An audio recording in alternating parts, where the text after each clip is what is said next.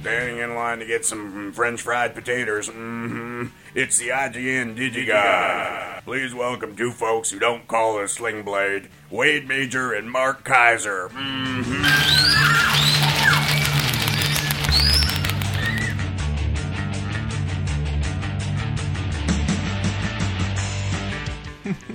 Somebody gave Corey an amazing chance to ham it up with one of his favorite impressions. Corey, who gave you the chance? That was from uh, Alexander Berlika. Mm-hmm. Thank you, Alexander.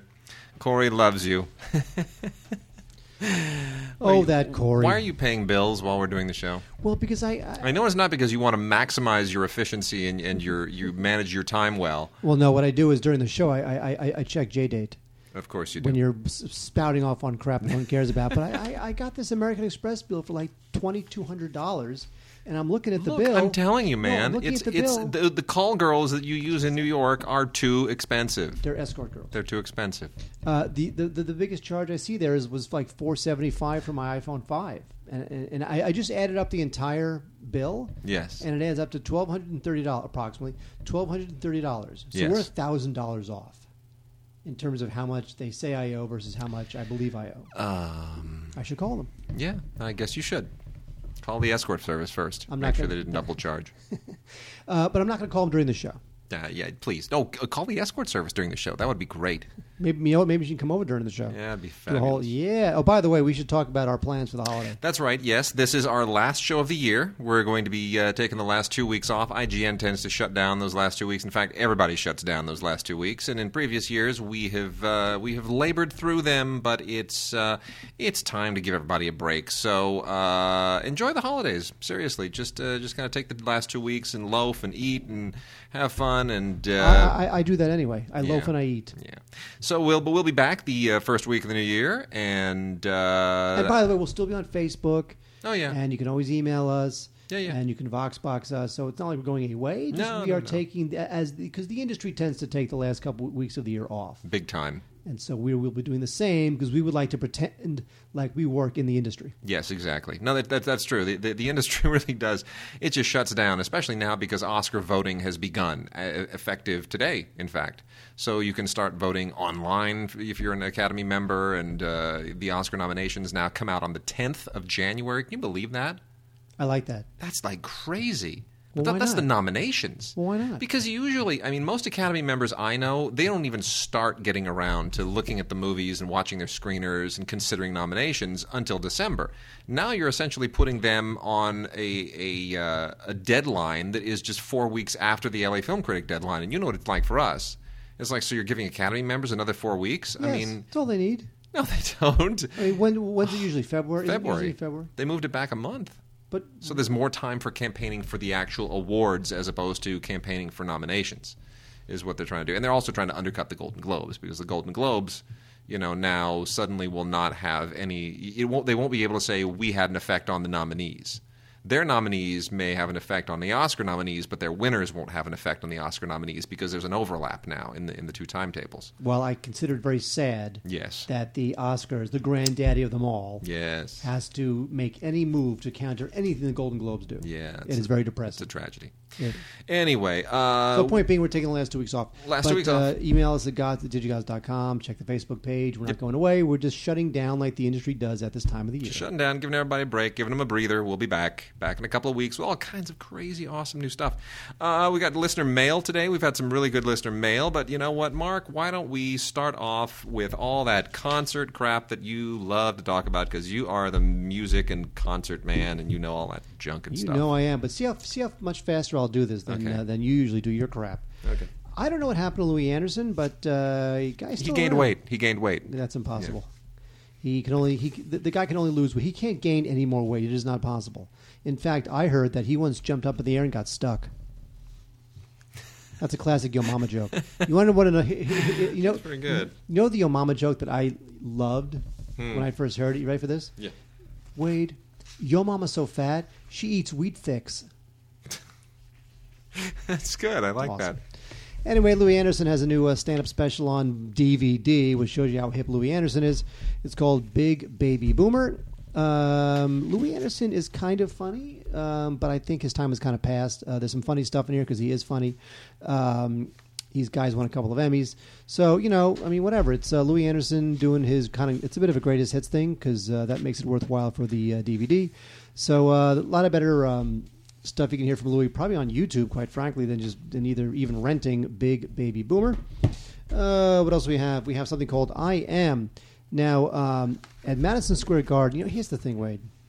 Yes. You know, they have all these like strange groups I've never heard of, and they tend to be Asian, and they really tend to be Korean. Yeah. Actually. Like like uh, like Psy. Yeah, well, there's this band called like SM Town, Yeah. and SM Town. I know. their music is terrible. It's great. No, it's not. The music is terrible, and but they did play at Madison Square Garden, and uh, they sold the thing out in 2011. Mhm. And all these Korean groups are all the same. These K-pop groups, they all have these, you know, doe-eyed girls and these, you know, boy bands, and Oh, they're all yeah. and all the boys are so like young and shaved and just like like they look like little boy robots. They look Totally. like they, they look like robots from like AI, like Stanley Kubrick's AI. I know. Anyway, this one is called I Am Period SM Town Live World Tour in Madison Square Garden. Uh, not my favorite stuff. However, if you do love them, you will like this. It's got four. Uh, it's got four discs. One is, is a movie, the movie I Am, and then the other is a bunch of DVD extras. Uh, discs three and four have uh, the Madison Square Garden concerts, part one and two. So I don't get it. I'm not into K-pop. I'm not into much Asian music, but people seem to love SM Town, and if you do, don't email us. Yeah, we're always talking about uh, the Stray Cats. The O's. Fascinating. No, I'm just looking at this. It's just like I could hang with these people. I don't know that I could communicate with them, but I I, I dig it. Why would you want to hang with those people? I don't know. It looks cool. Those people. I like the I like I like the hair. Why would you want to hang with those people? I like the hair. I like the you know. I like it when Asian people dye their hair blonde. It's just got like a cool, funky rebel look to it. It's like when white people dye their hair black. You know, it's White kind of the people dye their hair black. you know like jet No. black. You know, like uh like punk rockers and stuff. You know, if you You're, if you, have lighter, you're digging yourself into a hole, buddy. It's cool, man. That's, right. See, that's that's how you always know the difference in cultures when you watch World Cup soccer. The Japanese and the Koreans, they're hip. They like do funky stuff with their hair and dye their hair crazy colors. Chinese never do it. Too conservative. Good. It's Good a for them. It's a thing. I like China. I like their food. I like their cities, big and gleaming. Mm-hmm. I like their one-child policy. That's how it should be. I have a personal no-child policy in my household. I will have no kids. Okay. Uh, Stray Cats live in Montreux, 1981. Now the Stray Cats, uh, they're great. They're really cool. Brian Setzer has been doing solo stuff for years. He he works a lot around L.A. And this is from 1981, so it is totally vintage, and it's got all their big hits: Stray Cat Strut and uh, Rock This Town and Runaway Boys and uh, Pretty Pretty Baby.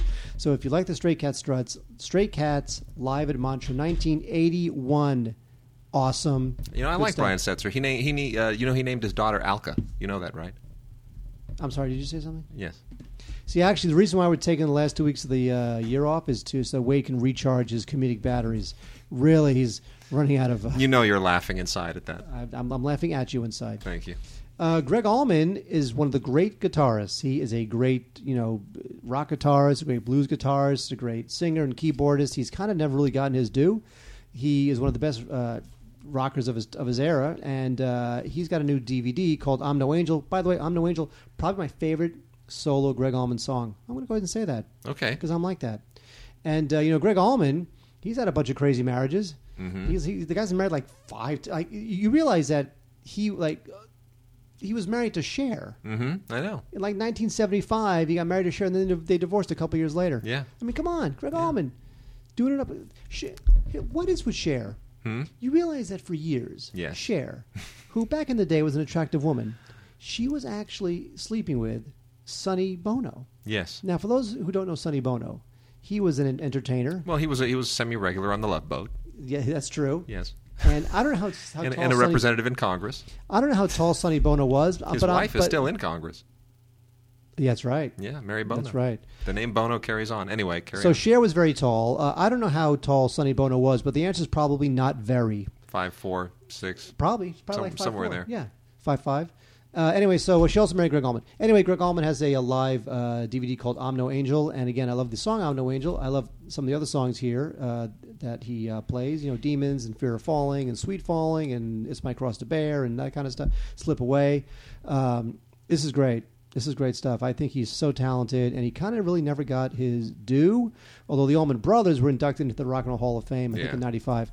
But uh, it's a great concert. It's not. It, it's not an oral. Uh, it's it's not an oral uh, triumph because it's it's you know it's it's an older concert and it's uh, it's on DVD. I, so, uh, so you know, forget that. I especially like Gregg Allman when he's uh, chocolate covered.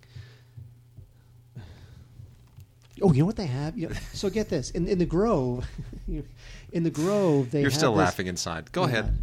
In the Grove, they have this new candy store called Dylan's Candy Bar. Yeah. Now, Dylan's Candy Bar. Now, there, there was a Dylan's Candy Bar in New York, which I used to go to. Yes. And they opened up one in the Grove, which is a mall out, which is an outdoor mall in Los Angeles. Sure. And they opened up one there. Yes. You know what they have? No. They have almonds covered in chocolate and sea salt.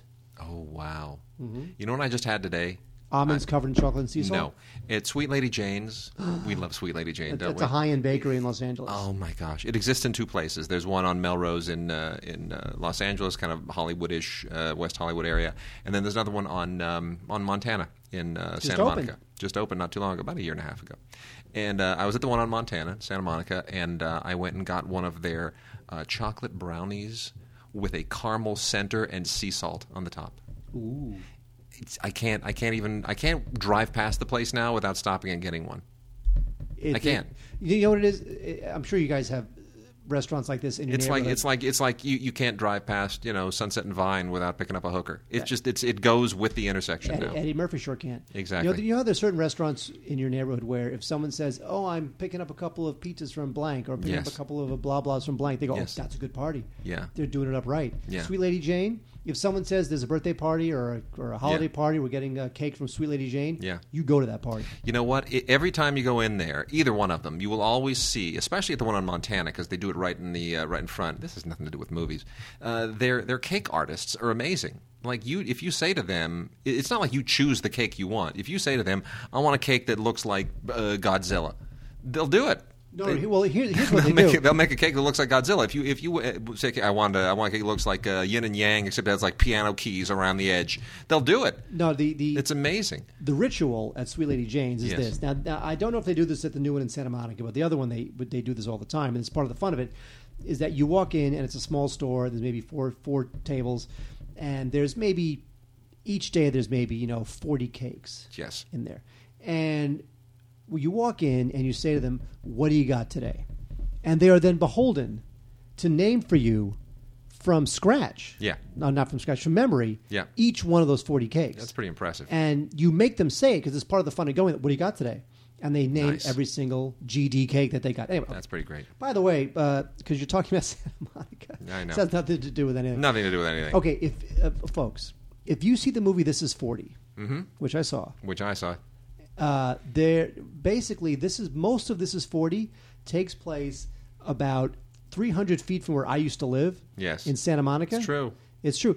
Do you remember the scene early on in the movie when Jason Segel is uh, Yes, working- i- doing the workout doing on with the- the, on the exercise ball? Yes. you know, with the uh. Leslie Mann. Yeah. I lived about 300 feet from that spot. You do you do realize that that particular spot on on uh, Palisades Park yeah.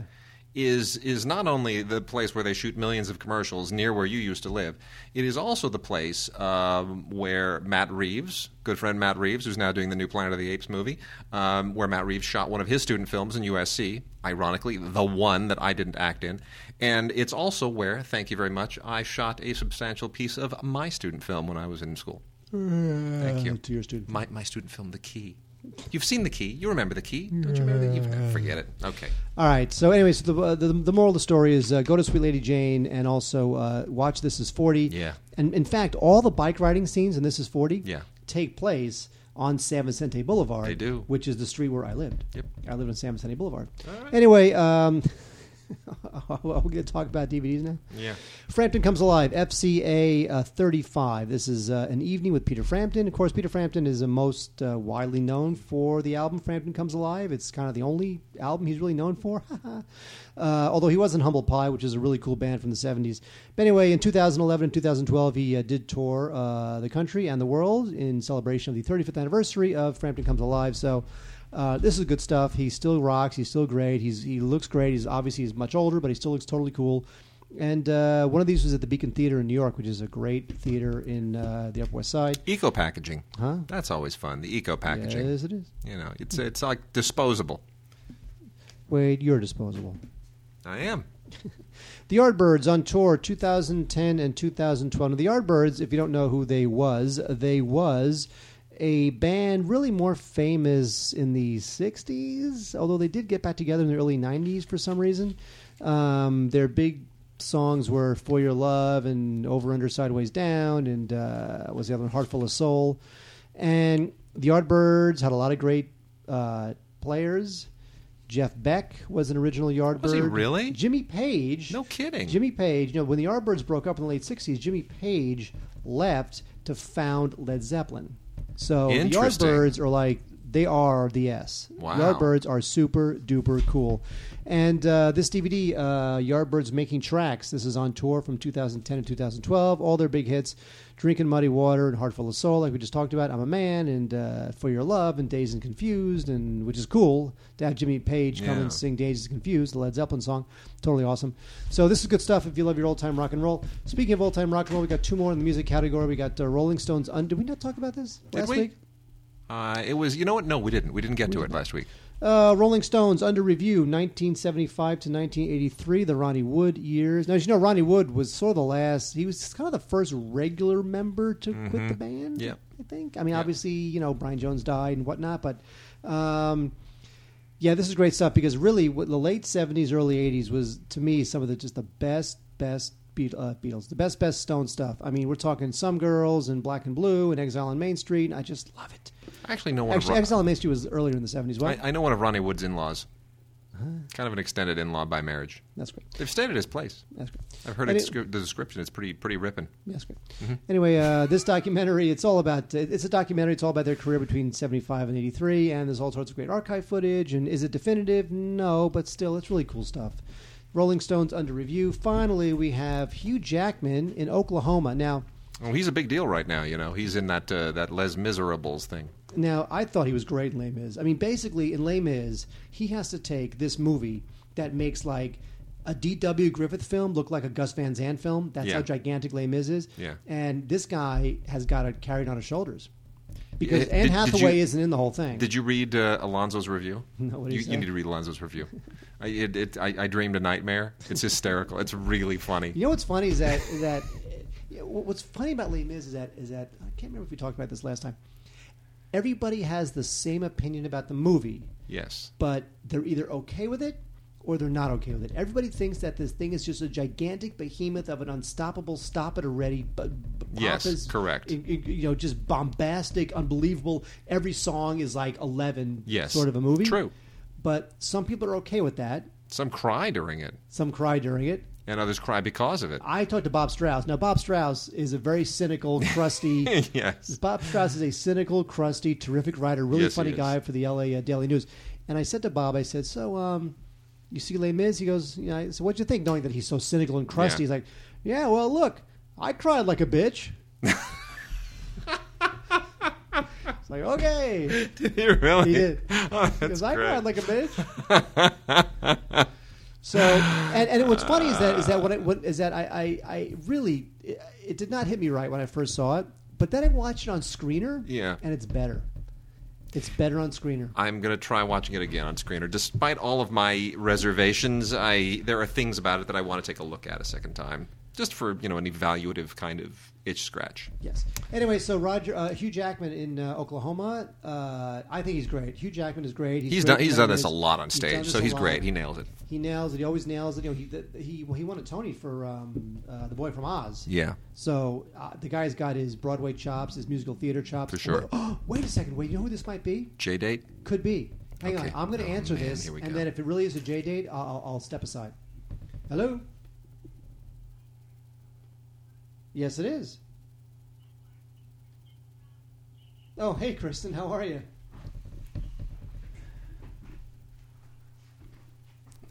I feel like this was part of some kind of a perverse eavesdropping moment. Okay, that being said, while Mark is uh, I, I don't know doing something very strange in the other room, I'm going to uh, blow through some KidVid because Mark never lets me do KidVid.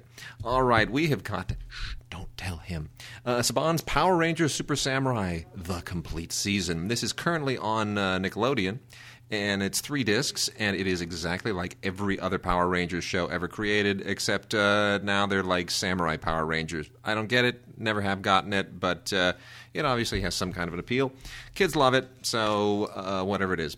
The complete animated series of The Charlie Brown and Snoopy Show, which uh, some of you may remember. This is uh, not the high point for. Um, for the Peanuts legacy, but it's not bad. It's 18 episodes, and uh, there, there's some there's some clever stuff in here. I'd say about a third of the episodes are memorable. The others are you know so-so, somewhat forgettable. This ran in the early to mid 1980s, about two years between 83 and 85, and uh, you know the uh, if you love Peanuts, you're gonna you're gonna find a few things to hang, hang your hat on. It's not as good as the specials. The specials, obviously, uh, you know the really A-list specials are great, but it's uh, you know the the animation is the same. The voices are classic, and uh, there's a certain nostalgia to it. So it's uh, it's it's recommendable. I can't say it's uh, it's brilliant.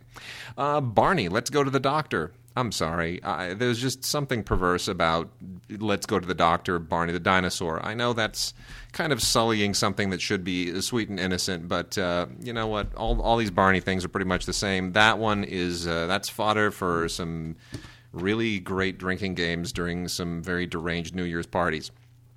Uh, My Little Pony, if you have a little girl and you really, really, really want to uh, satisfy her pony and um, uh, fuzzy animal fixation, especially if it involves unicorns, uh, this is My Little Pony Friendship is Magic Adventures in the Crystal Empire. And it's. Uh, it's sweet and colorful and um, unbelievably girly in every conceivable way. Also, of somewhat note, is the definitive collector's edition of The Point. Now, The Point is a bit of a big deal. Um, if you're not familiar with The Point, this is narrated by Ringo Starr, featuring Harry Nilsson's songs that were written and sung by Harry Nilsson, and uh, animated by the great Fred Wolf. This is uh, kind of a, a rare thing from uh, the early 1970s, 19, made in 1970, 71. And uh, it's just, it's, it's, it's kind of, I don't want to say, it, it's certainly not in the same realm as something like. Um, Yellow Submarine, but it certainly belongs to the same animation mentality uh, from that era. Everything from that era kind of wanted to push the envelope a little, try to do things different with animation. You even saw that a little bit with some of the. Uh, some of the stuff, like for example, uh, Grinch Stole Christmas. Uh, you know, some of the uh, the animated specials at that time were all trying to push the envelope a little bit in directions that animation had never done until that time. So uh, definitely try to take a look at this. This is, uh, you know, it, it's a little bit of a, an interesting fantasy that maybe verges on a bit of the Smurf uh, world, but it's it's worth checking out. It's uh, it, the songs are terrific. Harry Nilsson's songs are great. Ringo Starr's voice is, is memorable, and it's a great little uh, '70s artifact. The Point, definitive collector's edition, um, from the uh, the Thomas and Friends series. Sticky Situations, more of the same. Don't much care for the Thomas and Friends stuff. The, the trains with the faces and the CGI animations, a little bit creepy, but you know, it's uh, it's just like all the rest of them. Nothing much special there. I have a real bone to pick with Disney for what they've done with the Mickey Mouse Clubhouse. I think this is just horrible, horrible animation. It's it's take, putting CGI onto something that was never meant to function under CGI. Uh, watching Mickey and all the other Disney characters uh, in this farm environment. Uh, this is Mickey and Donald have a farm. Uh, is just the the CGI is is horrendous and it's it's just really not good. It just does not do any of these characters any favors. So I think that's always a misfire for Disney there. Uh, Sesame Street preschool is cool, making friends. This is uh, a little bit unfortunate because you got Elmo front and center here, and as I think a lot of people know, the uh, voice of Elmo has since stepped aside because of uh, certain legal allegations and issues. And uh, until all that kind of sorts out, I'm afraid that the Elmo character, at least in the eyes of some adults, may be uh, at least temporarily, if not forever, damaged. Complete third season of the HBO original series, The Life and Times of Tim. This is animated. Not sure that this is really for kids, but we're going to include it in KidVid as well. Um, this is uh, one of the one of the more interesting animated series since The Simpsons. There have been a lot since The Simpsons went on the air two decades ago that have sort of tried to tap into the same vein, and uh, most of them have been failures. A few of them, like Family Guy and King of the Hill have uh, have been successful on their own merits. But anyway, Life and Times of Tim it feels a little bit more like Wait Till Your Father Gets Home. It's a bit of a throwback thing. Animation is good. The writing is uh, is pretty sharp, and uh, it's uh, you know I, I, wouldn't go out of my way to watch it, but uh, certainly if you catch it when it's on, I think as a rental, this is probably worth checking out. Animation fans, people looking for something a little bit different, uh, might want to look at it. It's I, I, guess you could call it Seinfeld meets Wait Till Your Father Gets Home on an animation. And then we've also got the astonishing X Men on Blu ray. Uh, X Men work pretty well in animation, and this is uh, four more installments of this particular series. It looked really, really good on Blu ray. I got to tell you, Unstoppable, Torn, Gifted, and Dangerous. Uh, Gifted is uh, is is probably the best of them. Torn is uh, is not bad at all. I think if they want to continue the X Men franchise, which they certainly are doing, they might want to look at what some of the writers are doing on this series because I think it's uh, it's pretty sharp, really good, much closer to the comics, obviously, and a lot of characters that are not featured in the uh, in the movies, at least haven't been featured so far. So that's always interesting. And then, lastly, uh, but certainly not least, new series on the Cartoon Network is um, uh, Dragons: Riders of Berk. This is a bit of a takeoff from the, well, it's absolutely a takeoff from How to Train Your Dragon. And uh, you know what? I almost enjoy this series more, to be honest. I was not one of the big fans of How to Train Your Dragon. I think perhaps because I just felt it was like overkill and a bit of a predictable story. But uh, somehow this actually is uh, the four episodes that they include here feel a little more tame. Uh, feels a little more like uh, uh, I guess I settled into the characters. I settled into the environment a little bit more. So um, that's definitely worth checking out. And then we got a whole bunch of anime that I'm going to go through really quickly. Um, Kaijudo, Rise of the Duel Masters, Creatures Unleashed. I don't understand anything in this. It is uh, completely narratively incomprehensible. I guess you have to have been on board from the very, very beginning. There are five episodes here, and uh, it's uh, it's very colorful and very energetic. And uh, there's a lot of stuff that looks like uh, water and fire and uh, strange creatures. Uh, Tenchi Mucho or Tenchi Muyo, Tenchi in Tokyo, the complete series. Uh, you know what? I've occasionally caught some of the the Tenchi Muyo shows, and uh, still really don't quite get it. But uh, it, it's uh, you know I'm sure somewhere in the somewhere in the in the anime universe they actually do make sense of this and can connect all of the many tentacles of this fascinating universe of characters. It's almost like a soap opera, and it's a little bit overwhelming, and it's very hard to sort of pick up on. Uh, Berserk, The Golden Age, Arc 1, The Egg of the King. Uh, you ever notice how this anime stuff always has these these really long, fantastic, weird, and difficult to grasp uh, titles? Um, this is a, a sort of a, a, Lord of the Rings type mythical epic, but it's uh, as incomprehensible as it is in pieces. It is gorgeous to look at. The animation is fantastic. Definitely very adult. This is not for kid kids. This is like for for grown ups who like animation and it's on Blu-ray, and it is a gorgeous, gorgeous Blu-ray. So extremely good stuff there from uh, from Viz. They've done a very, very good job. Viz has uh, definitely improved their mastering over the years. And uh, also from Viz is uh, Inuyasha: The Final Act. This is um, uh, Blu-ray set one. I should point out this is a two-disc set, and uh, you know the Inuyasha stuff is much more traditional, old-world samurai uh, mythos, and uh, pretty great, really pretty great. Wonderful animation, uh, very good stories. Uh, this is 13 episodes, along with a lot of great special features, including some original Japanese trailers and production art, and it's terrific. Just really, really terrific. The Blu-ray is just as perfect as you can get for anime on Blu-ray.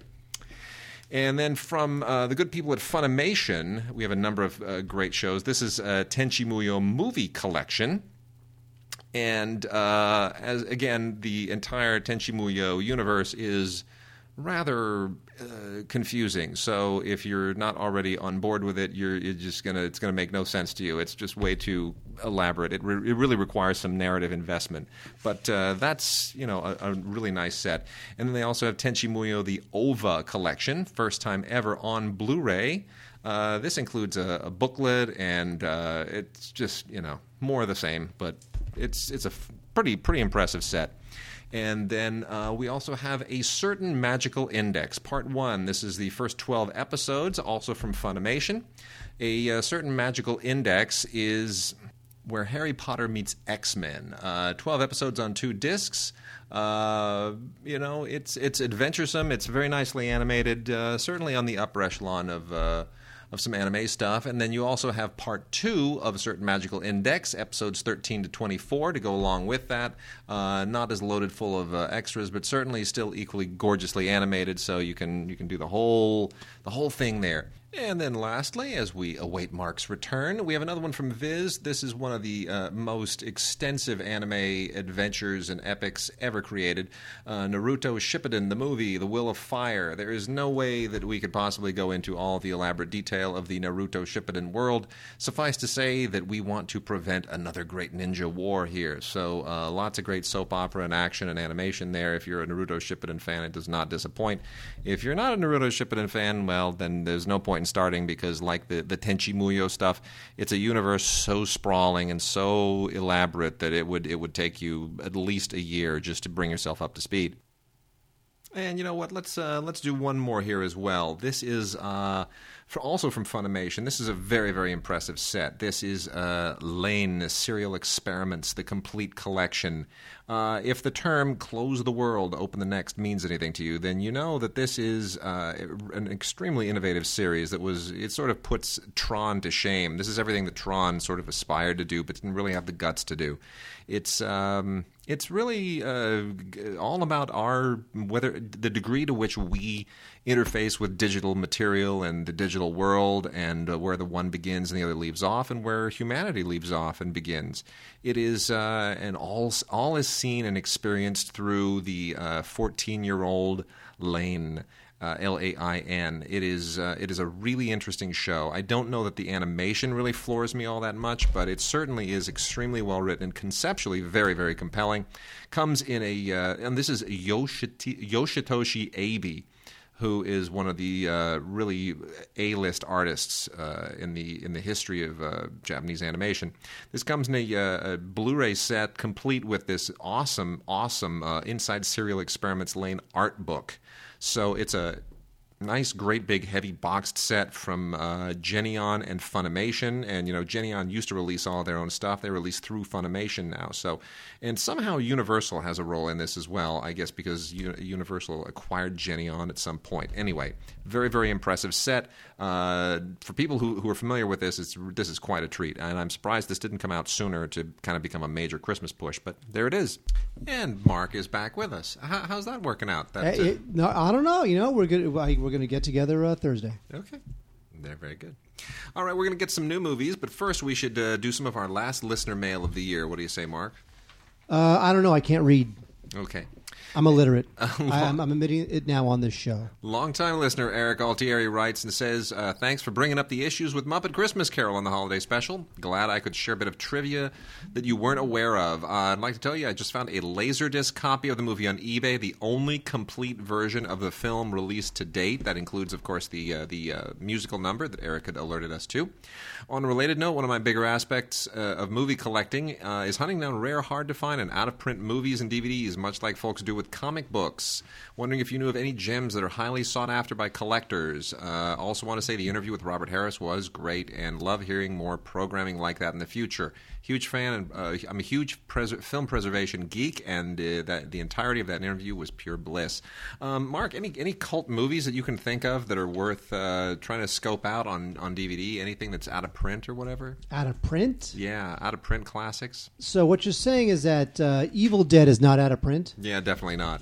It's it's it, the, the the thing is it's awfully hard with a lot of that stuff now because um, the stuff that goes out of print actually comes back into print so quickly now. It, it's um, there are some good sites around. We'll uh, we'll look some up and we'll uh, maybe make a segment on the show in the future if we can uh, if we can locate. Well, how about well, Rocky Horror?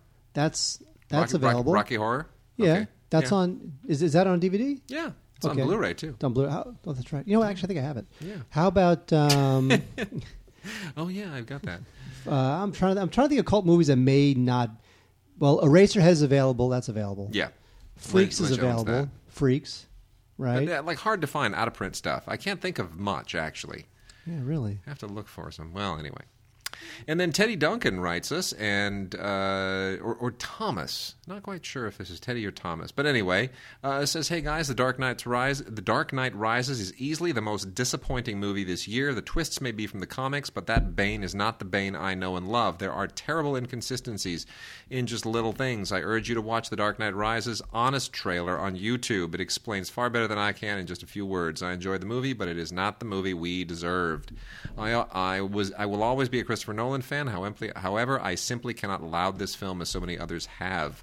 Um, have you watched that uh, that trailer on YouTube? I have not. The Dark Knight Rises. I did not know honest about trailer. it. It's Well, pretty great. Really? Yeah, I want to watch it now. uh, check it out. We'll check it out after the show. Uh, Kyle Stevens, another longtime listener, says, I completely disagree with Mark on The Dark Knight Rises. Uh, in opinion, this movie is by far the worst of the three and a step down for the entire cast and crew, with the exception of Michael Caine as Alfred, who utterly steals the show in limited scenes. There are too many characters, too many plot points, and too many comic book cliches, which I wouldn't have a problem with if the other two movies followed in suit. Uh, now, as a comic fan from childhood, I could see the big Talia al Ghul reveal coming a mile away, but my wife, who isn't, and I think my 16 month old too, also picked up on it. My next cri- critique is a personal gripe, but Bane lamented way too much for my taste. Don't you hate that when Bane laments? You know, It's all that uh, but I, you know what? But you know, honestly, every family gathering, Yeah. Bane shows up with the same bottle of scotch and the same complaints. Exactly. and uh, it I'm really it, it gets annoying. The movie was about 30 minutes too long, and all of it could have been cut. Uh, the Gotham martial law section, which droned on and on and on, uh, and he did. He, uh, also, he says Joseph Gordon's entire character uh, seemed to me he was shoved in there simply for the payoff. Uh, at the end, my other complaints are just little tips, and uh, I think that he reflects a lot of what a lot of people felt about the movie. You know, it. Uh, Well, obviously, I've been taking a lot of crap yeah, it's all right. because I loved it. I thought it was great. The only thing I didn't like about it was the way they dispatched one of the major villains. Notice how I'm purposely uh, Yes. being vague for those who still have not seen it. I hear you. I was like, really? That's how you get rid of him? Nicholas Gordon writes, uh, "Dear Wade Lee Major and Mark Keyser Soze." See, there's a little couple double reference in there. Like that? Mm-hmm. Uh, I asked three questions. I think we can all agree Skyfall was an incredible film. However, do you think that Sam Mendes has now done to the next Bond film what The Dark Knight did to The Dark Knight Rises? Did it set the bar to a level that will be hard for the next film to overcome? I say no, because the Bond films are all in a vacuum. Everybody kind of treats them independently. There's a crappy one and a good one, and a crappy one and a good one, and we sort of accept that that's going to be the traje- trajectory. That's true because you know what? If if the if the series can survive Quantum of Solace, Oh my gosh! anything can happen. if the series could survive uh, uh, the what was the the Christopher Walken thing, Oh, not, that was that a View to a kill, View to a Kill. Oh my gosh! Would, yeah, but it had a good Duran Duran song. Oh my gosh, that was just wow. Um, and then number two, he says, in today's world of eBay, Amazon, and hundreds of other stores and websites, do you think Disney's strategy of movies being out for a limited time, then going back into the vault, uh, is outdated and downright foolish? I think no. Actually, I think more studios should do that. I think more films should be taken out of circulation and made more precious because when movies are a rarefied commodity, they mean more to us. When they're too accessible, we take them for granted. So I think it's a good strategy. And also for Disney, it allows them to make a lot of money in a very short amount of time. Yep. Because they create a market for a film because they know that whatever uh, Snow White's only available for three months and that's it. So buy it now. And his last question is uh, regarding our relationship with IGN. He we says, have a relationship already. Oh, yeah, we but do. bam. He says the other podcasts on IGN seem to have people cross over from podcast to podcast, and the rest of them have a more rowdy and more um, immature crew than your podcast. Do you work at IGN? Are you contracted? Uh, or you sneak into the podcasting room at night when no one is in the office? Um, actually, uh, we own the brand, and uh, we have a relationship. They, they host us, and, and we have complete control over the show, and we are grateful to them for that. They give us a lot of creative control, and uh, they're a great company to work for. It's, uh, it's very nice. We get to kind of, you know, we, we own our, our little uh, corner of the office, our little cubicle where uh, our stapler doesn't bind. What? What? It's a Milton reference. Come on. Office Space. See, you're not getting my jokes today. I was late to the Office Space thing. When I first saw that movie, I didn't like it. Now I like it. Gosh. All right. And uh, lastly, well, let's see. No, we got we got we got two more here. Uh, Kyle Stevens writes and says, uh, "I'm a huge Superman fan, and uh, I just saw the new Man of Steel trailer and was blown away. I was really scared that with Wade's favorite director, uh, Zack Snyder, at the wheel, it would be a synthetic kind of film, for lack of a better word. I'm very pleased with the stunning photography. Did you see the trailer? If so, what did you think? Even though he's only producer, how much of the look, style, and overall production is Nolan, and will this movie be as groundbreaking as The Dark Knight? Let's say The Dark Knight was not a groundbreaking movie, but was for the comic book genres. Thanks. Mark, what do you think of the new uh, Superman trailer? Um, I think that it is. Uh, I'm conditionally not impressed, but let's say I'm not depressed. I'm. I am. I am neither here nor there. I Yeah. think that uh, Henry Cavill, though obviously I've, we have not seen him utter a word in terms of looks, he looks great. I agree. Um, I am a little nervous that uh, if Snyder is going to try to do something with any emotional resonance, it'll be way out of his depth, and that worries me. But uh, you know, again, and we've talked about this before, where if the movie's good, Nolan will get the credit. If the movie's bad, Snyder will get the blame. Yes. You know, but True. You know, the hope is is that Nolan can guide this thing, uh, you know, to something that's exciting and emotionally resonant. Because the thing with the Batman movies is that the Batman movies, there was a lot of this deep thematic stuff about about, about, about fate and whatnot, but the character of Batman, you never really felt bad for him. Yeah. He was sort of a cold character. Yeah. And maybe what they're trying to do is they're trying to give Superman a little bit of warmth from a character standpoint, I- I and that's okay. Sure. That's okay. But Zack Snyder's not known for his warmth. True. So I don't know that he can do it, but I'm, I'm hoping because I mean, who who doesn't love uh, who wouldn't want to love who want who wouldn't want to love a great Superman film? And then lastly, before we get into some new movies, um, we got an email from Brian Hunt who says, uh, First, I have two questions. First, I've been a big fan of martial arts films since I was little, especially Bruce Lee films. Recently purchased Enter the Dragon on Blu ray and loved what I saw of the transfer. I've looked everywhere online and can't seem to find any American produced versions of the other Bruce Lee films being released on Blu ray anytime soon. Why is this? I'm salivating at the thought of watching The Chinese Connection or The Big Boss on Blu ray. Any info on this would be greatly appreciated. Uh, first off, the issue there is that Enter the Dragon was an American film and uh, produced actually by our friend Zach's dad. And uh, it was distributed by Warner Brothers. They own all the rights to it. The others are, all, unless you're talking about Game of Death, the others are all Chinese productions. Game of Death, I think you can you can get. I think that is that may I'd have to double check. I seem to recall that's on Blu-ray as well. Um, so you- you're talking about a rights issue, and I don't think those are going to get necessarily a good Blu-ray release anytime soon, unless it's from somebody like Well Go, uh, who might uh, acquire the rights. But otherwise, I'd say just go on to like Asian DVD Guide and HKFlix, F-L-I-X.com, and see if you can track down the, uh, the Hong Kong imports. Should be easy to find. And then his second question: uh, As cable networks continue to expand and grow, I've often wondered why there hasn't been a push to create a martial arts network could be a full 24-hour cable and uh, cable network showing documentaries, obscure and popular martial arts films, reality shows, and scripted series. Seems like a cash cow waiting to happen. Why do you think executives haven't jumped at the opportunity to provide a channel like this? Am I the only one who'd be interested in watching? Uh, you know what? I think it's a great idea, and I just think the the only reason that people haven't jumped on it is because there's a lot of there are a lot of ideas chasing a, a limited pool of money and uh, it's just a question of do you do that as a network or do you do you know the food network and the the home improvement network and all these other ideas that seem to have sort of a broader base so yeah there would be uh, there would absolutely be an audience for it but is there sufficient interest in this as a business endeavor relative to other business endeavors I don't know. That's uh, it's a good question, but I think it's a great idea. Hopefully, somebody in a position of power might be listening to this, and we'll run with it. I'd love that. Wade, nobody in power listens to this. That's that that that's our charm. It is, The fact it? that we have no Yes. power and uh, we're talking to people who uh, really just look to us for their DVD and Blu-ray recommendations. And Mark, do they look to us for recommendations about Clint Eastwood movies? They do. What do they say about it? Well, which Clint Eastwood movie are you talking about? so you know, so get this. So Trouble with the Curve. I have to tell you a story. You know, I, I- I literally just took a call from a JDate girl. That was no joke, by the way. Um, so I go out with this JDate girl. She's French, right? And Oh, that was the one I met at the screening of this. what you Okay, sorry, sorry. So here's the thing. It was our second date. I I really wasn't that impressed. She was a nice girl. Wasn't that impressed. She was French. You know, I do love French girls. Yeah. Wasn't like smoking hot French girl, just like a French girl. So she's wo- worldly and whatever. So the second date, I, I- I think it's the second date. Might have been the third. I, I, I don't know what to do with her. So it was the screening for Trouble with the Curve. Now she's French. She knows nothing about baseball, but you know it's got Clint Eastwood, it's got Amy Adams, and uh, whatever, and she might like that. So I'm trying to get her to go out with me for this third time, and I tell her I got invited to the premiere of Trouble with the Curve. Now here's the thing: She's all into that. Oh, it's premiere is fantastic.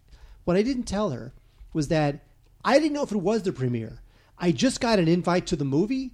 Like Wade and I get invites to 250 movies a year. This was just like Trouble with the Curve, Wednesday at 8 in Westwood. Okay, well, it sounds like a screening. But I told her it was a premiere because I thought that would impress her and then she would say yes. So what happened was it impressed her and she said yes. So then the afternoon of the screening, she texts me and she says, Since it's a premiere, what should I wear? And I'm thinking, oh Christ! I've got her thinking this is like the biggest premiere in the world. I, I, I, I don't know what this thing is. It's just another invite in my inbox. So I decide to say, hey, I don't think it's the premiere. I think it's just a screening. So you can dress casual. Now I wasn't sure if that was going to like disappoint her because she thought she was going to a big fancy screening with her date. Oh, I right? love this. I love So- this story. I know where it's going, and I love it. because you were there. Yeah. So so then uh, I text her. You know, again, I, I I I think this is just a regular screening. It's not the premiere, so go ahead and dress casual. Not knowing if that was going to disappoint her, but I'd rather disappoint her than have her dress up to the nines, and it's just like another stupid screening. So I get to Westwood before she does, and I get there. And not only is it a premiere, it is the biggest premiere we've gone to in like five years. I mean, I don't know why they decided to blow the doors off that that movie. It was hysterical. It was a huge premiere. It was huge. So she shows up dressed you know, normal. I mean, she was dressed completely appropriate because we're I mean, again we're, we're we're the press. It's not like we're with Clint Eastwood, so it doesn't really Oh, matter. That's great. So she was like, "But you said this was just a screening or whatever French accent." it is." and I said, "Sorry, you know, it's just, I just hey, I was it was a surprise. I was trying to surprise you. Yeah, that was it. trying to surprise you. Look at me, full of surprises." So we This goes- is like a Seinfeld and, and- episode. And, the thing is, is and, and get this, you know, I, I wish I liked this girl, but I just didn't. So she shows up and she's dressed again totally appropriately, mellow for the occasion. It's totally fine. Remember the press, not a big deal. But like the moment she shows up, she shows up to the red carpet. I see her, I wave hello, and immediately within 20 feet of her, she sees Clint Eastwood, Amy Adams whips out her cell phone, starts taking pictures, marks the king, took her to the premiere. She's 20 feet from Amy Adams and taking pictures of Clint Eastwood. And uh, that was the last time I saw her. And you So- met her, and you met her. I did meet her. We spoke a little bit of French. So, did you like the movie? I know the answer to this. Oh, there was a movie? Yeah. Okay. Okay, here's the thing. This movie got beaten up pretty pretty good by the critics, but I have to say I kind of liked it, and I liked it because I I, found it to be very old fashioned, Yeah. and it knows it's old fashioned, and it's totally cool. And I love the father daughter relationship in it with Amy Adams. I think that's fun. I think it's really fun. I, I, I look. Is it a perfect film? Nah, but it's just it's got Is it predictable? Yes. totally predictable. But you know what? Clint is really nice and old and grumbly, and Amy Adams is sharp, and even Justin Timberlake is terrific. I mean, he's really charming, and uh, it's just it's a it's a nice old fashioned character piece, and it's perfectly amiable. A little too long, but I don't care. Yep, I agree. John Goodman, who's having a very good year, Yeah, He's in this too. Yeah. Uh, you know what? I just think this is. Uh, I think this is a, a, as they would say, this is a fastball down the middle, Ooh, yeah, like that. I like that. Trouble with much. Curve. I recommend it. I really do. Uh, Total Recall had a remake this last year that was completely useless and superfluous. It's awesome. This is out a two disc Blu ray DVD Ultraviolet Extended Director's Cut. Oh my gosh, all those reasons to not actually be interested in this.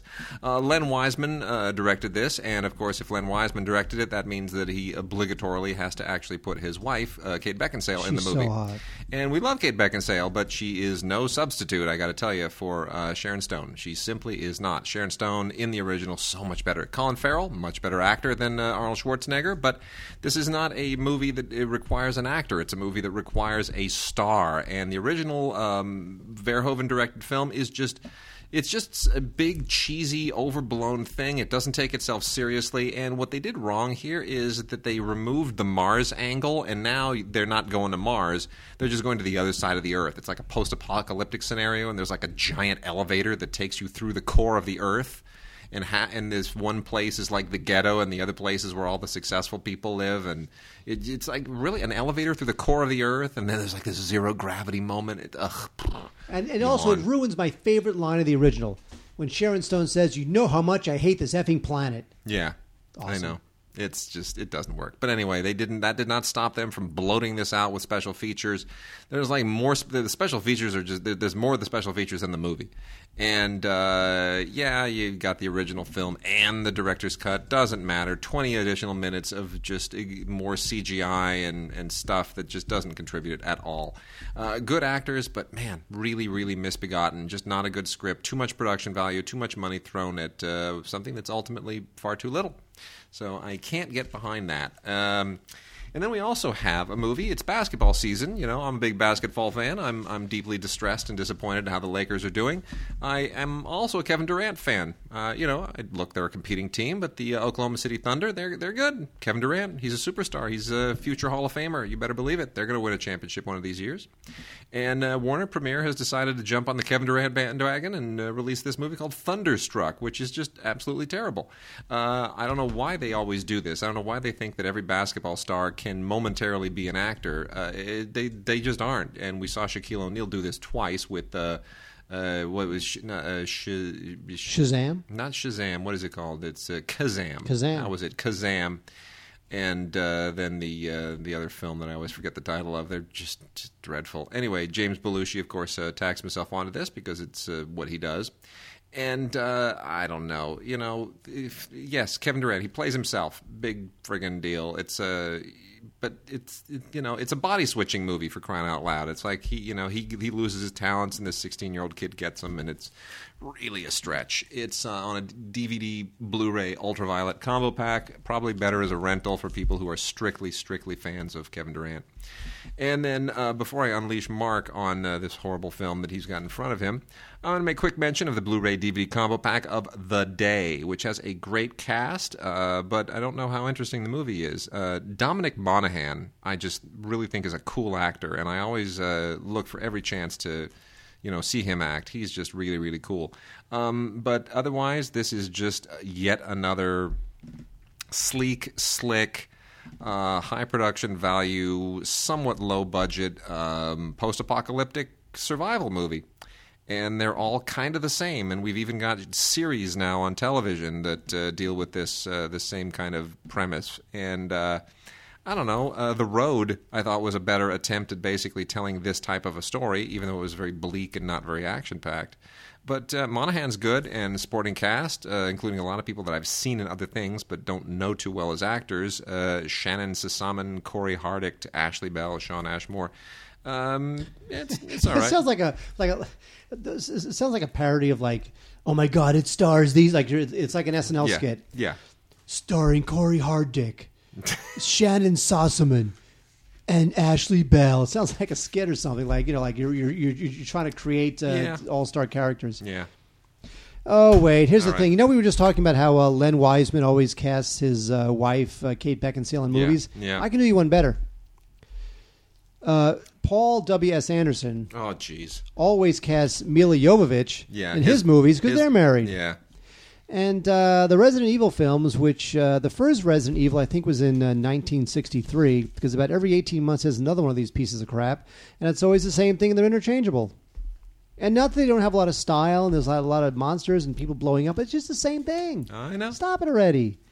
Uh, the, the Umbrella Corporation. There's always a virus, and there's monsters, and then she shoots people. She wears leather. i look, I'm all for Milla Jovovich wearing leather. I- It's I, I get it, but I just don't know the difference between one and the other. They- all- They're every- just so awful. Every one of these films is exactly the same. And uh, I, I don't know why you would want this over the other ones. But Talk, again, talk to uh, Luke Thompson. Luke Luke will LYT will tell you all about it. He he, will. he loves these movies, right? He does. He really does. And you know what? Look, Loves and you know what? Uh, Milla puts her game face on, and she looks intense, and she shoots a lot of bad guys. And uh, you know the the the movie, which comes in a, in a Blu-ray 3D, which I know you're all enjoying your Blu-ray 3Ds, because I mean, who isn't? Yeah. Everybody has Blu-ray 3D now. It's the hottest thing. Oh no, it's not. Yeah. Uh, you know, it, it looks terrific, but still, uh, again, I, I just you know, the the only thing I'll say is that the um, the later the films get and the bigger the budgets get, the better they tend to look on Blu-ray because you're putting more money into it. And I get that; that's fine. But I just feel like it's just every couple of years, got to sit through more of this stuff. Just stop it already. Make it Yeah. stop. The thing is that she's a big name overseas, Mm-hmm.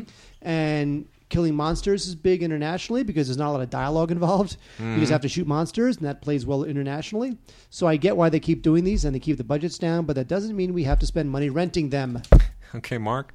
Yes. I'm gonna I'm gonna make quick mention of this next film because O Zombie is one of my favorite films of the year. Is it, is it like an Irish zombie? no, this is a cross between Osama and Zombie. It's O Zombie. awesome. Uh, this is this is the sequel to Zero Dark Thirty. Did you not know this? this is it truly is. It's it's amazing how similar it is in some respects. In both cases, it's a woman, you know, who's the only one that really has a clue. Uh, except in the one, it's the real woman who had to track down Osama bin Laden. In this one, it's a woman uh, played by Eve Mauro who's convinced that Osama bin Laden is still alive, and in fact, he is. He's a zombie. he comes back as a zombie. It's so he's Osama bin Laden the zombie, otherwise known as O Zombie. Uh, this thing's from uh, it has been released by E1 Entertainment, uh, produced independently. It's absolutely, it's really silly. Um, there's no point to it, but it's a high profile, high concept, uh, you know, zombie movie. If you if you love zombie movies, you got to add this one. It's just it's it is sort of entertaining. It's cheesy, but it's uh, it's worth watching just for the camp value of it. And that's that's on Blu-ray of all things, believe it or not. Can you beat it? It's friggin' Blu-ray. Oh, Wade, uh, there's a lot of Oscar talk for some reason because he pays people to do this for him, but there's a lot of Oscar talk uh, for Richard Gere about a film called Arbitrage. And um, I did like Arbitrage. Arbitrage is an interesting film. Gere is, uh, Gere's kind of, he's not like a great actor, but he's sort of becoming this uh, old school, old style, classic Hollywood actor. And I, you know, he always does solid work, always nice to see him, always good you know, never like uh, the greatest that ever was. Yeah. But you know what? Richard Gere's cool, and uh, I feel like he kind of hasn't really gotten his due. Um, I don't know if this is the movie that's really going to do it, but uh, he is terrific. And what's good about this film, he plays this. Um, he plays like this. He's this super super rich New York hedge fund guy, and what's great about the film is that he does a lot of bad things. He cheats on his wife, and he's involved like in this big fraud, and he's he's from a business standpoint, he uh, he employs his daughter, and he winds up doing some bad things financially with his daughter. Yet you still sort of want to see if he's going to get away with what he has to get away with in this film, per- being purposely vague. Right. Um, and that's tough because basically he's he, he- he's he's like an anti-hero. He's a guy you should hate because he's horribly rich because he's, he's a head fund manager. Hedge fund manager. He does. He's uh, mean a, to his head, a head cheese manager. he, he, I love head cheese. No, I don't. Uh, he cheats on his wife, mean to his daughter, the whole nine yards. Yet you still, uh, you still uh, root for him, and I kind of like that. And it's you know it's very Hitchcockian in that sense. Um, but guy, I liked it. The, It's the guy who directed this, first time director, took him forever to get this movie funded, and I'm thrilled. I'm thrilled. It's a real great success story, and there's so few of those these days. well, it was Nicholas Jarecki who uh, this Yeah. is his first uh, Yep. you know narrative feature. Yep. And uh, it's got a good cast. Susan Sarandon plays his wife, and Brit Marling, who you know from uh, Another Earth, Yes. makes her kind of like you know mainstream uh, movie debut as uh, the daughter, and uh, it's good stuff. I really liked Arbitrage. It's an interesting film, and even at the end, you're still not quite sure what you feel about him. Mm-hmm. You're not quite sure if he's going to get away with it totally, but you're totally intrigued. So uh, I would recommend Arbitrage. Got a few, a couple of family things here that I'm going to make a quick mention of before we wrap up our last few titles. Santa Claus Conquers the Martians, we made mention of on the holiday show, the Gift Guide Christmas show, and um, there was a, a, they had a few glitches in the disc that they had sent us, the Blu-ray, and they sent us uh, a replacement. And I am here to say it's fantastic. What an awesome transfer! It's just gorgeous. Uh, there's a uh, there's an archival footage reel that's on here, 45 minutes worth of material. The movie has never looked this good. Even when I saw this for the first time when I was a kid, it didn't look this good. So I'm kind of stunned at how how good the, the movie this cheap and and that has been declared one of the worst films ever made. I'm kind of amazed at how good it actually looks uh, on Blu-ray. Definitely get uh, get that. Throw away all those public domain things you've had all these years. And uh, this is just a this is just too special for words. The uh, Samuel Goldwyn Library is now being released uh, in bits and pieces by Warner Brothers. And uh, they've released a Blu-ray book of the original Sam Goldwyn production of Hans Christian Andersen, starring Danny Kaye, which is a film I remember so fondly as a kid. This is just a delightful classic. Um, not exactly an accurate biopic by any means, uh, but it, it, it pays homage to the spirit of uh, Hans Christian Andersen. It's one of the most charming roles that Danny Kaye has ever had, and it is a beautiful, beautiful movie. It is gorgeous looking. It's in a Blu-ray book uh, format, as Warner Brothers has kind of perfected this, and it's just so, it's a delight. It's a sheer delight. I can't recommend it highly enough. Your kids will love it. You'll love it, and uh, it's a classic that just has to be on everybody's shelf. Absolutely does. Don't miss it. Blu-ray of Hans Christian Andersen from the Samuel Goldwyn Library. You know, Wade, uh, Red Hook Summer didn't really go anywhere, which I find to be very strange. Red It's Hook not that well made.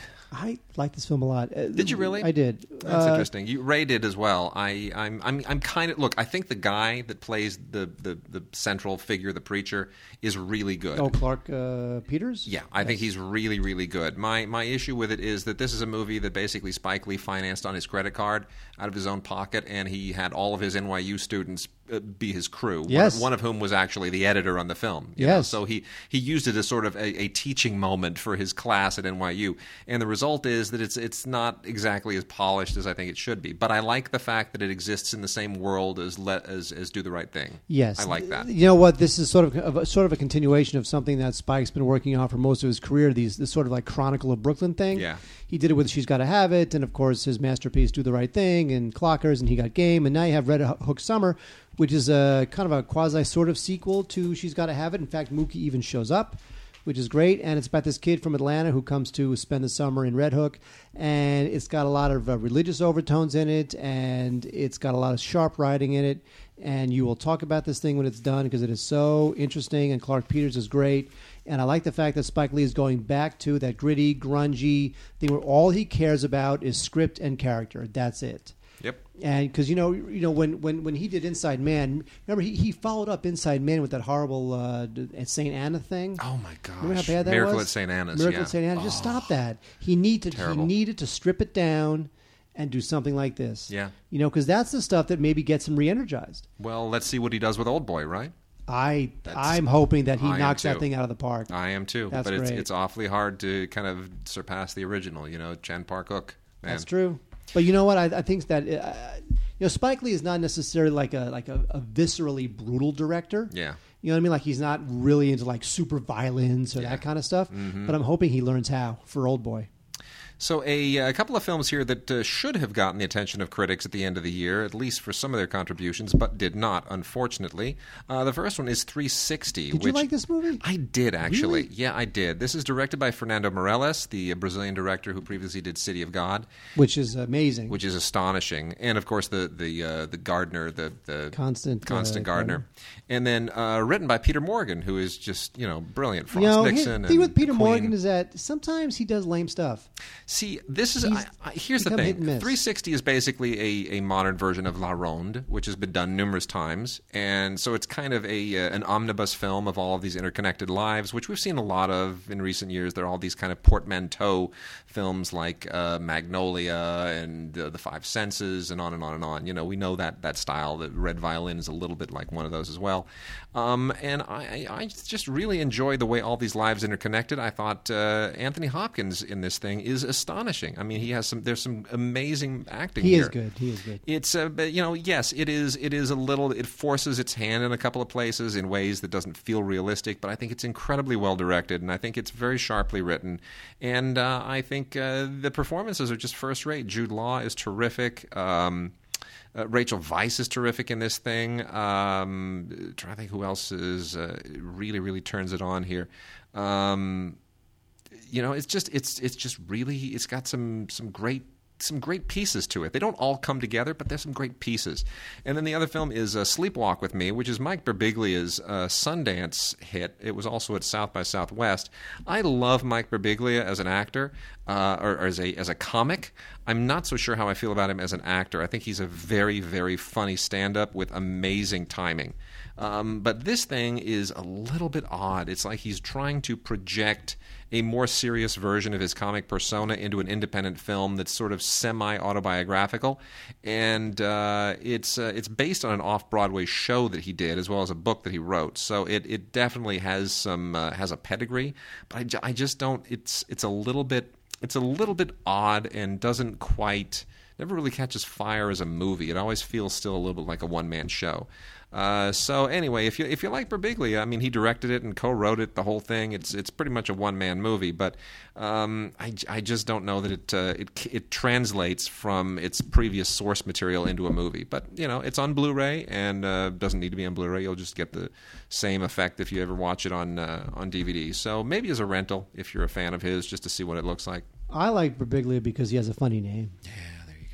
Uh, Peter Hedges is a, uh director who kind of exists in the strange little world of like quirky character, mid budget things. Now, he's done a lot of good work. He wrote What's Eating Gilbert Grape. He wrote About a Boy, which is terrific. Oh, I love that movie. And uh, he also direct, and then, then he started directing. He directed Pieces of April, which is very good. Dan in Real Life, which I kind of liked, although it did get beaten up a little bit. He does take a step back with The Odd Life of Timothy Green. And the problem is that I think Hedges is trying too hard to make this some sort of like, you know, classic Disney, you know, child perennial favorite of all time. And uh, I just think he's trying too hard to make this thing enchanting. It's about this uh, married couple. They're played by uh, Joel Edgerton and uh, Jennifer Garner. Who's much better, by the way, Joel Edgerton in uh, Zero Dark Thirty. Freaking like awesome. He's great in that. And so they, you know, this couple, they dream about what it would be like to have a child and what the child would be like. And then one day, little Timothy shows up on their doorstep because uh, they wished it to be so. And so it's all about that. I won't tell you what happens. But um, the issue with the movie is that I just found it to be very sentimental and very cloying. And I did not really respond. I don't really respond to that stuff that's like, that's just really sentimental. You know, again, not that it doesn't mean well, not that it's not sweet, but I just feel like Hedges was trying too hard to make this thing like the ultimate, uh, you know, you know, kids empowerment perennial. Um, but it's got a nice message. Kids won't really respond to the criticism that we're making, but uh, it's for the adults. It's very schmaltzy. It's got a lot of cliches, you know, but uh, it really wasn't my cup of tea. What is also not my cup of tea is, is the uh, latest sequel to Diary of a Wimpy Kid. I now, just don't get this series at all. Well, don't get it. because we're not kids, and we're not wimpy. Well, I'm wimpy. Yeah. Although I'm like wimpy because I like hamburgers. I was just going to make a wimpy hamburger joke. You beat me to it. Because you're lame. Damn. All right, this is uh, uh, Dog Days on Blu-ray and uh, digital copy and DVD. This is about the kid, and he goes into a thing, and he's wimpy, and he's over his head, and uh, Yeah, some- I know. something happens. I hear you. No, I, I get it. It's it, it it it really just loses me. It's a it's a very particular it's a very particular following these movies have. Well, anyway, it says it has an animated uh, comic, Class Clown, on it. That's interesting. These movies are cheap to make. I mean, come on, they're, they're, they're cheap to make. The, the kids are going to scream and yell and stomp their feet till their parents take them, to the tune of just enough know, to make another one. Maybe I'll show this to some kids over Christmas and see what they think. Maybe they can uh, change my mind on it. All right, with that, show is over. And Mark, uh, we will be back in the new year with uh, more fabulous stuff, and uh, and we're, we're going to try to put together some kind of a concerted best of 2012 list. It, it's a it's a gigantic task, but maybe we'll give it some thought over the holiday and see if we can come up with something that. Uh, Sort of gives people a guide to maybe the very best DVDs and Blu-rays of uh, 2012. So what you're saying is that we will not be back until 2013. That's right. So what you're saying is we need to uh, tell everybody keep showing up to the Facebook page. We're not like disappearing from the earth. Nope. We're just taking two weeks off. S- Take some time during the holidays and make some Vox boxes. Those of you who can record great questions, come on. We've yeah, had we've a had Vox Box. We haven't had one for a couple of weeks. not for a couple of weeks. We've got one banked for the new year, and uh, yeah, but that was Wade disguising his voice as somebody else. exactly. My name is Shecky from Shelbyville. I would like to know what your favorite movie is of the world. Well, we've we've got the one banked for the new year, so we're gonna uh, we're gonna hold on to that and look forward to getting some more from you. So uh, send us in your Vox boxes as well as your listener mail to gods at digigods.com. And uh, honestly, have a Merry Christmas, a great remainder of Hanukkah. What's it? One night left. Something like I'm that. the worst guy to ask that to. and I a don't know. fantastic new year, everybody. We know everybody celebrates New Year, so happy New Year. We'll see you in 2013.